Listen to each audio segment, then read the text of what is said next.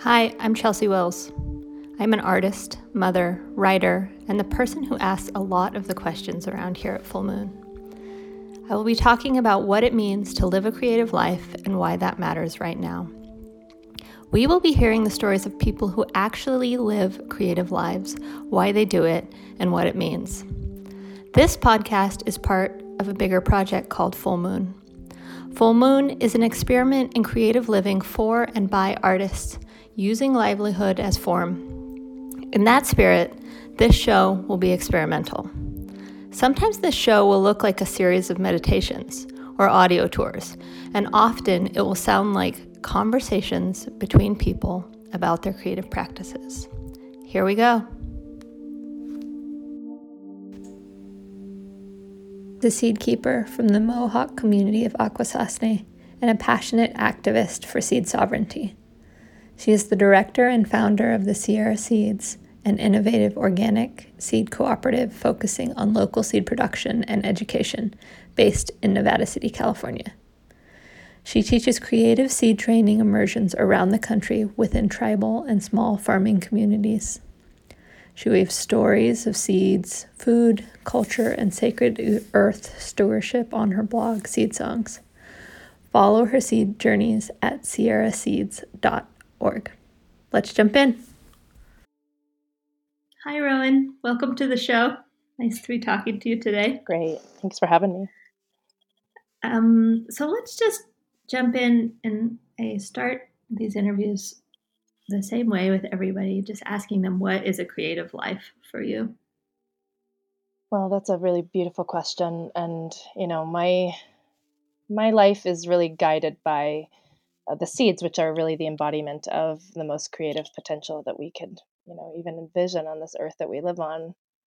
And so a lot of my particular work is really inspired by the you know the the embodied potential and creativity within the seeds. Um, I really try and make my life's work be um, inspired by those kind of natural life cycles and rhythms that the seeds reflect back to me. So um, having that time in the deep winter to cocoon and to you know, kind of gestate these creative ideas that want to sprout in my life. And then, you know, as we move into spring, uh, dancing that edge between my winter life of writing and um, listening and creating and in conversation. Kind we do a lot of collaborative work in the winter with a lot of the folks I work with.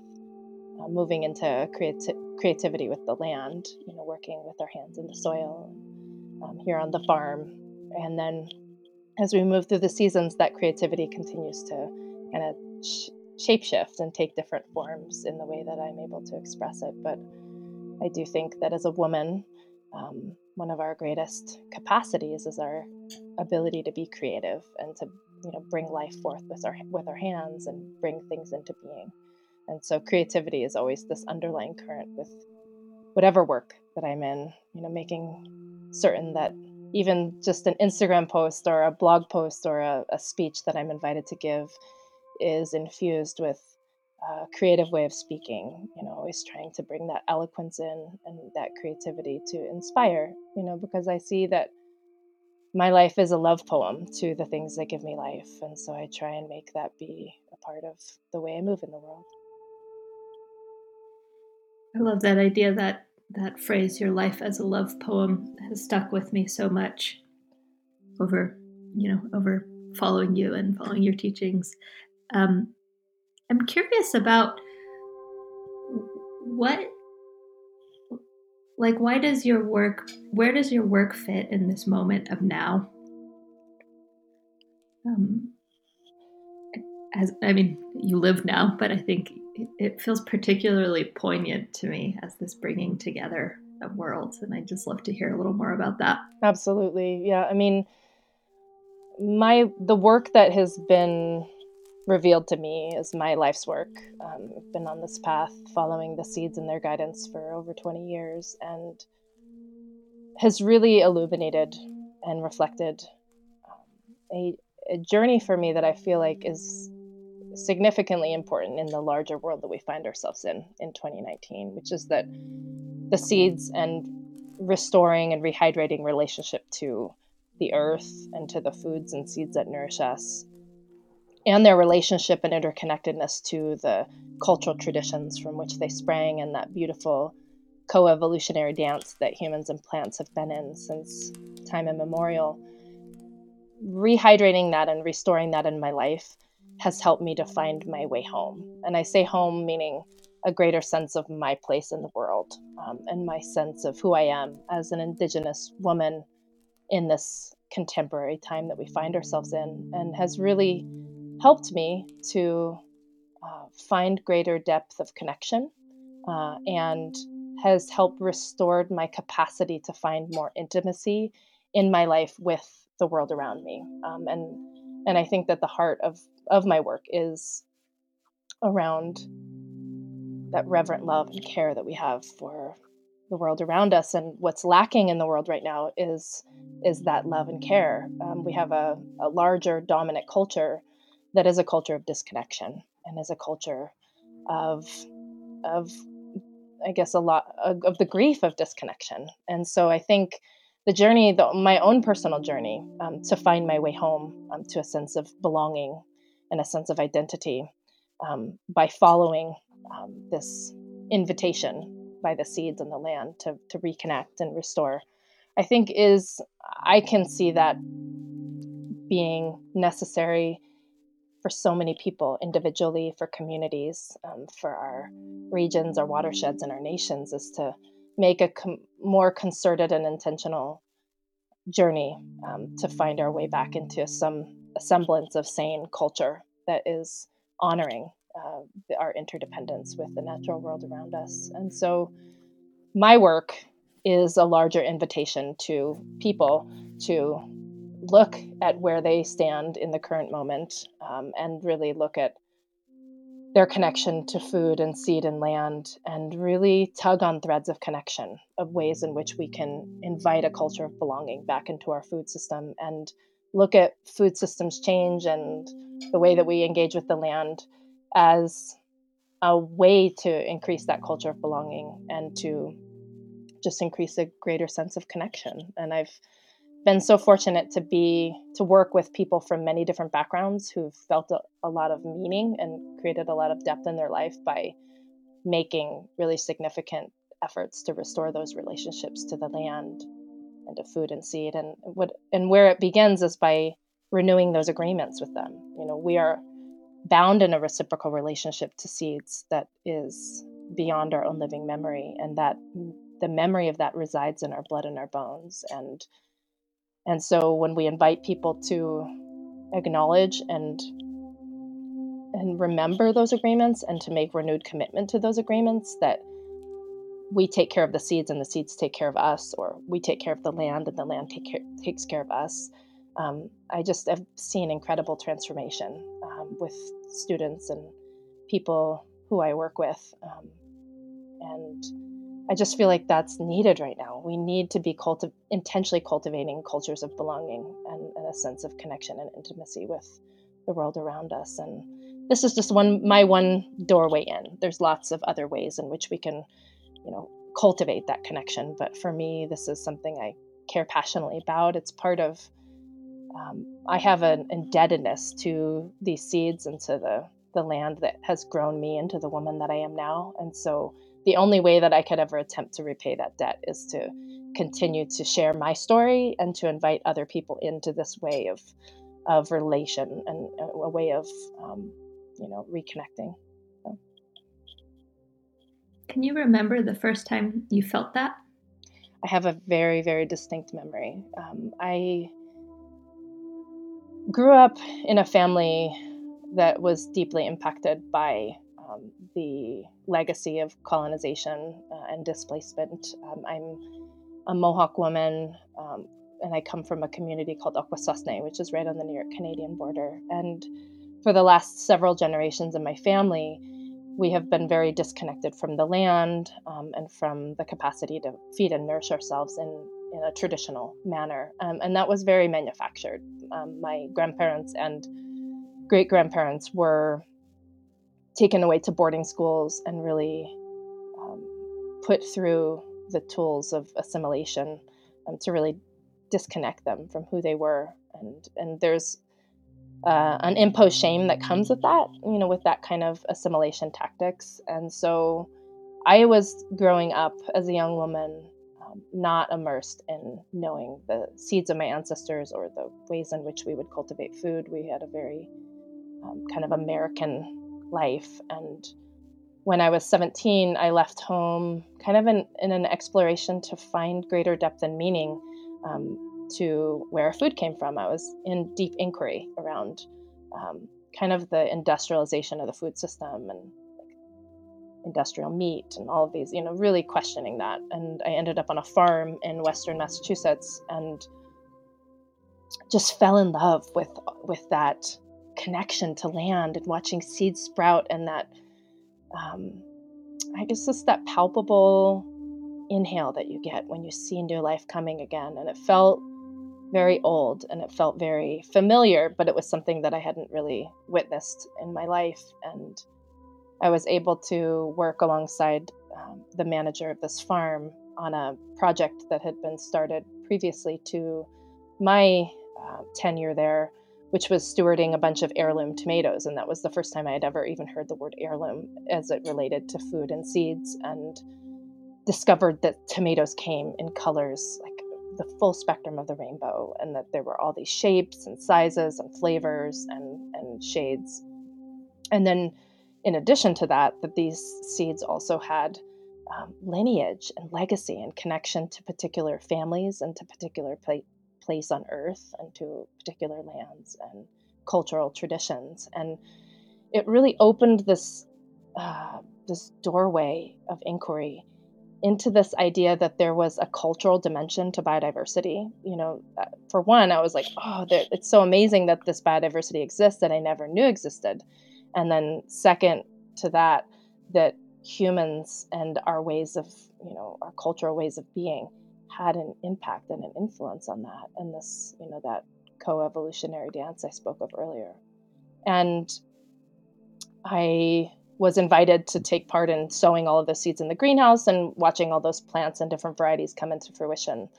And i remember like there's a very distinct memory that i have of sitting on this dusty dusty farmhouse floor in new england and i was sorting through all these seed packets and looking at all the stories and these uh, in the records and in the seed catalogs and I remember a point of having an acknowledgement of joy and, uh, you know, I was ecstatic to learn all of this possibility in our in our food world and farm world. But equal to that was this grief and this longing that kind of unearthed that I unearthed inside myself. I was 17 and I said, "Well, I don't know, you know, as a Mohawk woman, I know who I am, I know who my people are, I know our history, but I had no idea that seeds could belong to a people and that we could be in relationship to a particular set of, of seeds. And i didn't know the seeds and foods that fed my ancestors. And so that at that very moment i made a promise to myself that i was going to um, follow that question and that line of inquiry. And you know that was 23 years ago and i'm still on that path of inquiry to um, deepen my relationship with the foods and seeds of my ancestors. I, I went out on multiple trips back home to talk with elders and uh, community members about uh, some of our heirloom seeds, and, uh, and many of them entrusted me with beautiful bundles of seed. And I've just been continuing to grow them ever since. And I always tell people when I tell that story, I say, um, I've always thought of myself all these years as growing this bundle of seeds, but really the seeds were growing me and really took me through a very unconventional rites of passage. And those seeds were my teachers, and they were my trellis of hope when when everything seemed to be, you know, going wrong in the world, and there were so many things that were, you know, that I was distraught over in the way that this, you know, in the environment, in the way that there was leadership in this country they've always kind of brought me back to a focus point that I can serve and that I can make change through this particular you know avenue of service. And so yeah again i'm forever indebted to them for being my teachers. So i just continue to try and share that love and appreciation with others in my midst. Something that strikes me so much when you talk about it is is you talking about your body um, and i think about you know so many other acts of resistance and love as as they exist right now and how bodies are not paradoxical right? There are sites where things actually many things happen at once and um, i don't know that just really touches me to to that feels like a coming home you know that, to, to know that we are not living paradoxes. Yeah absolutely. No and, and something else to speak to that you know in terms of in my body is that you know we talk a lot in these times in when we look at social justice i mean we look at food justice and land justice we're talking a lot about you know we use the word decolonize right? And and i i i appreciate that people are looking through that lens but i also think that we need to come up with a better term for for that because part of us um, re-indigenizing or you know coming back home to what is true now to what is what is it what is true to be an indigenous person now right now is that it's a it's a it's a mix of remembering um, what has been in the past and also cultivating a space in our inside of ourselves of something that has never been seen before, right? And um, part of this practice and this process of um, coming home and belonging in a in a deeper way in this world is multisensory and it and it lives within our bodies. And so that's why working with seeds and food is such a powerful uh, way to remember and to um, have a greater sense of our belonging and our our interdependence is because these foods and seeds they go inside of our bodies. Like we ingest them and and they carry memory and prayer and a vision from the past and also uh, an anticipation of what's coming. You know they're so responsive these plants and seeds. And so they go inside of our own bodies and they they work into places that we can't have access to through our minds or through any other of our you know senses. They just they go in and they do the work inside of us. And so that's why i'm such a huge proponent of the food sovereignty movement as a, a driving force or a really important aspect of cultural revitalization and the healing that comes with that around intergenerational trauma is that these foods and seeds can inform us on a level inside of our bodies um, that we can't necessarily access through other means um, and so they become really powerful allies in our in our healing process. I have so many questions about time with that because that just opens up this whole idea that time doesn't really what run one direction. Yeah. But um, maybe could you talk about this this thing that I've heard you say that the seeds are borrowed from our children in order to feed and share cultural teachings? Mm-hmm. Yeah. Well, what, I think. What does that mean? Yeah, I think that it's uh, it's something that I share often because I think it does invite us who are so impacted and influenced by the dominant linear construct of time and also the dominant understanding of um, proprietary relationship to the natural world. And I think in some ways it really challenges us to think differently about our role in stewarding life and taking care of life um, you could, when I say we do not own the seeds, we borrow them from our children. You know, you could put in other words too. You could say we do not own the land, we borrow it from our children. And it just puts us in a different frame of mind and a frame of being that acknowledges our responsibility to care for those um, relations in our life, um, not in a way that we own them or that they owe us anything or in any sense of entitlement, but that it's our responsibility to make sure that those things are well taken care of to feed those beyond a time of our own. Um, so, for instance, I speak often about the bundle that was handed to me, the bundle of knowledge and seeds and connection. Um, when I received it, as you know, in terms of my understanding of what it means to be Mohawk right now, um, it was um, it was pretty sparse. Like there was not a whole lot of things in that bundle um, aside from you know some family connections some memories but there was a lot of pain and heartache and grief and trauma in that bundle too. Um, but it is our responsibility to take um, this life of ours and to make sure that that bundle of knowledge and responsibilities and um, seeds and things is like be- better off than when we received it. And and we're in a place now um, our parents and our grandparents and our great grandparents they went through incredible like unspeakable adversities um, so it's not by their own fault that they were unable to pass certain things down to us um, but in this time of the great healing that i see is, is happening um, that it is our it is uh, it is a privilege to be able to um, you know to be able to carry these things and to know these things. And so then with privilege comes a responsibility to make sure that those are um, made available for our children, you know, into the future. And it was because of the foresightedness of many elders and now ancestors um, that I even have seeds um, to grow on my farm and that nourish me and my family here. And so, you know, as a as a means to um, pay that debt um, to those ancestors for doing all that they did to make sure that we have seeds and food now.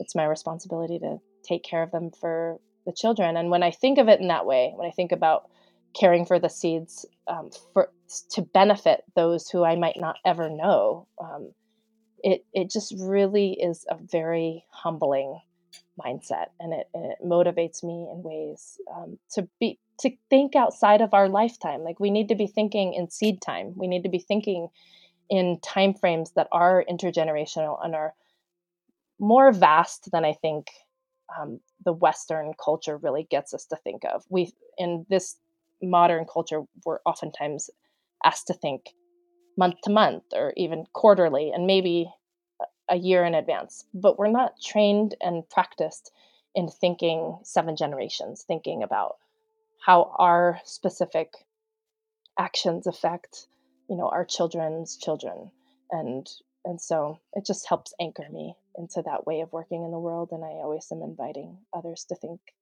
of the way that they move in that same way and it really helps us to be to remind ourselves that we will one day be good ancestors and but we also have a responsibility to be um, responsible descendants if that makes sense. Yeah, and you know, I think it's just that time thing is so interesting again, right? I think about this idea of mothering, and you don't think about mothering as like what happens quarterly or something like that. You know, as a mother, you you know you have the, that feeling that it extends way mm-hmm. behind you and way ahead of you, and that you you do exist in clear lineage because people have cared for their children for time immemorial, right?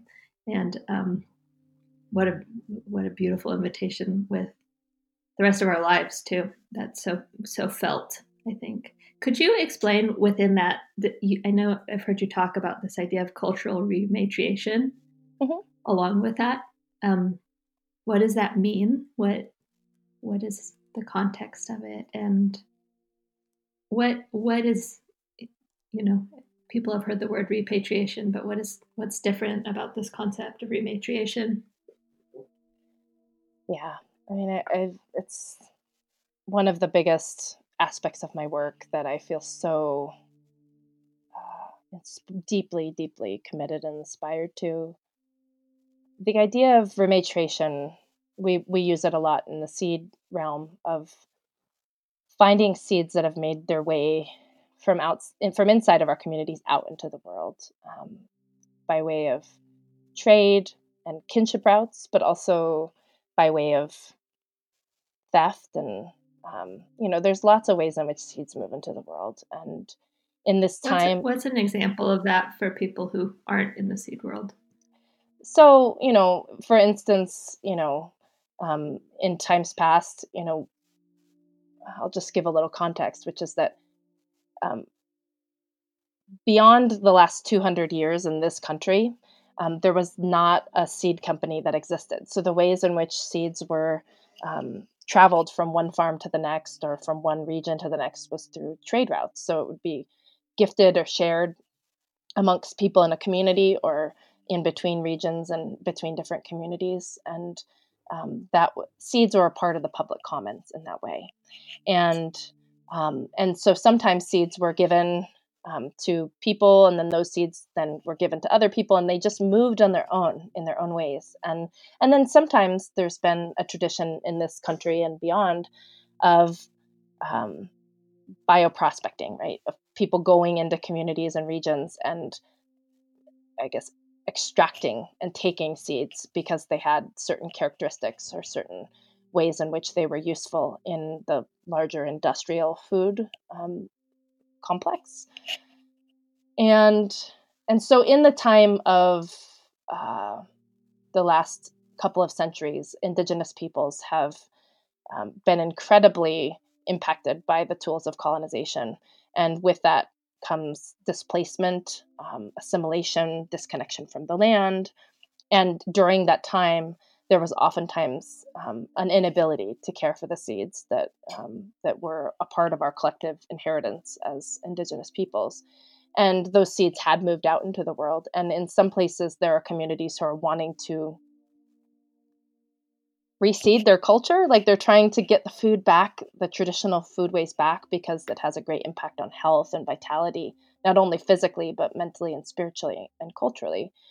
But in some communities, those seeds of their ancestors no longer exist, or they don't exist in the community anymore because of that time where there was a lot of um, displacement and a lot of uh, adversities. And so, what we're doing is that we're going into places like working with institutions like universities, museums, um, larger seed banks, um, the USDA uh, Seed Bank, uh, Seed Savers Exchange has a big seed bank. And we're going to those institutions and we're saying, um, we're basically finding seeds that have cultural um, and tribal indigenous origins and locating them and making these cross cultural agreements and these connections and doing the work to facilitate trust and, and connection between the tribal communities and these institutions and working on bringing those seeds home. Um, and it's incredibly healing work when you pledge to work cross culturally um, between two two groups of people who historically and ancestrally were adversaries um, to work together uh, with this common vision and this common purpose to bring the seeds back home to the land of their um, to the land of origin. And so that process we're calling rematriation. So it's the return of these seeds back to their motherland, to their mother culture, um, and back into the hands of the women who um, have, in many uh, different tribal communities, it's the women's responsibility to kind of care for the seeds and keep them safe.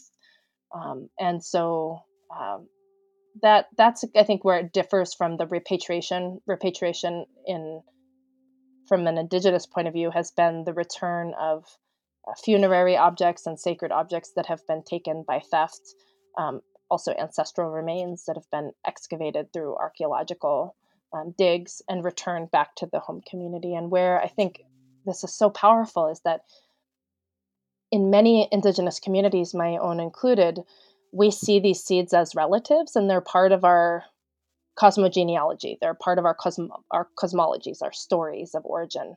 So we're directly related to these foods and seeds.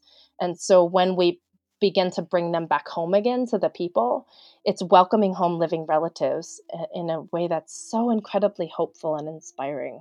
And and so that's kind of the spin. We, we used rematriation. Um, and we're also seeing, not only with seeds, but we're seeing a trend towards the rematriation of of homelands. So there's many tribes that were removed from their ancestral homelands and moved onto reservations that were outside of, of that region. For instance, the Pawnees were moved from their homelands in Nebraska to Oklahoma. Um, my people, we were moved from more central, like eastern central New York around Albany up to uh, the banks of the St. Lawrence River um, to places where the land wasn't as fertile and it wasn't easy to grow our seeds and our foods. And so we're seeing also a land rematriation happening where descendants of settlers who now inhabit those ancestral homelands are working together in collaboration and cooperation with um, descendants of the indigenous peoples of that land and growing uh, culturally specific indigenous gardens um, to grow those ancestral seeds in that in those ancestral homelands. So that's also a form of rematriation that we're working on. So we have a project in the Hudson Valley that's called the Native American Seed Sanctuary Garden, which is a, a collaboration between Indigenous Seed Keepers Network, which I'm a part of, and our home community of Akwesasne and Seed Shed, um, which is an organization that works on seed justice issues, and then also the Hudson Valley Farm Hub, which provided the land and the resources. And there's several other of those kind of projects that are happening, like with the Pawnee and, and the, the Ho Chunk. Wow, pretty amazing. I know it is. It's and to me, it feels like the ancestors' prayers are coming to life again. Like they're sprouting again. Like this day was foreseen at some point, and now it's coming to life. well, I have this image as you're talking about that of you know of of my family getting together and thinking about some long lost relative coming to visit and how you try and find out everything about them before they show up right? So, like, what kind of food do they like? Are they like a light sleeper? So, should we give them the right bedroom? You know, things, whatever those things are that are just kind of mundane, but of getting to re know the seeds that way in the what their preferences are and what they bring and what their sense of humor of li- is like and all of those things that just it's um it's so visceral right mm-hmm. there's such a there's such a i don't know it, it's so esoteric in a certain way and it's also just so real yeah. both of those things at the same time. Indeed indeed. Um, well so what are you working on now? And how can how can people be involved in what you do if they're interested? Yeah absolutely. Well uh, i wear many hats. Um, i am the founder of sierra seeds which is a cooperative really focused on um, seed stewardship in a local and bioregional context. So we uh, run a lot of educational programs um, here, and I love that part of my work. I love mentoring and educating and being in question alongside people, in, in, in inquiry alongside people as we begin to kind of find our way home in this way. And I have a deep commitment to growing good seed stewards and good seed citizens, people who can speak and advocate on behalf of seeds and land and connection and kind of that fertile edge between humans and, and our plant relatives.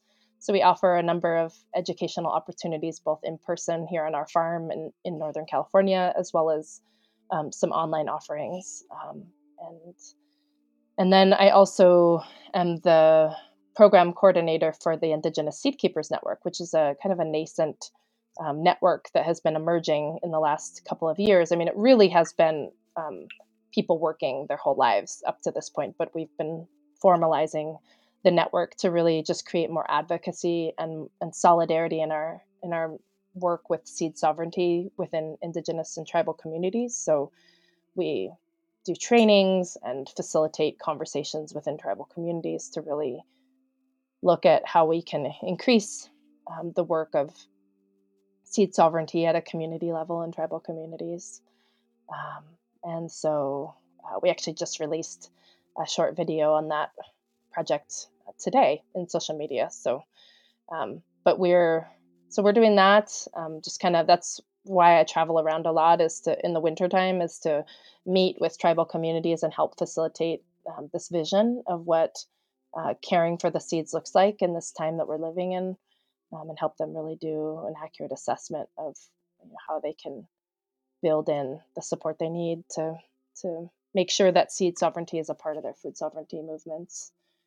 And i'm a writer. I'm i'm trying to write a book. You know i'm always working on this book kind of in the background. Um, i'm going to be taking a creative sabbatical later this year to kind of really dive into some of those stories that are asking to be carried through um, my pen. Um, I I have a deep spiritual connection to this work and to the seeds themselves, and I just see myself as a humble servant to them, and you know, and the messages that they want to bring forth in this time. And so, yeah, I'm always kind of working creatively to find more ways that I can inspire people to fall in love with seeds again, and fall in love with their food, and, and you know, make more make deeper, meaningful connections. So those are some of the, the hats that I wear. I also serve on the board of directors for the Seed Savers Exchange, which is the largest national, um, the largest national public access seed bank um, in in the world. Um, and so I have the great fortune of working with them on seed rematriation projects and lots of other things that help illuminate their good work in the world. So. Oh well, great! Lots of lots of places for people to plug in if they're interested yeah. in finding out about any of those things. Well, thanks so much for talking with me today, Rowen, and um, I can't wait for the book. I know. that happens someday. And, well, it is such an honor to speak with you, Chelsea, and um, yeah, I'm just I'm looking forward to continuing to um, find ways in which we can echo out this message from the seeds because really, um, it really is in honor of this grand lineage of of um, ancestors who made it possible that we could have all these seeds and foods um, that feed us each and every day. And I just hope that you know this time together maybe would inspire others to make renewed commitment to deepen their own personal connection to the foods that find themselves onto their plates um, and find you know a greater way to be in service to them and to actively engage in that um, reciprocal relationship that we have to the plants that feed us every day. So thanks for the opportunity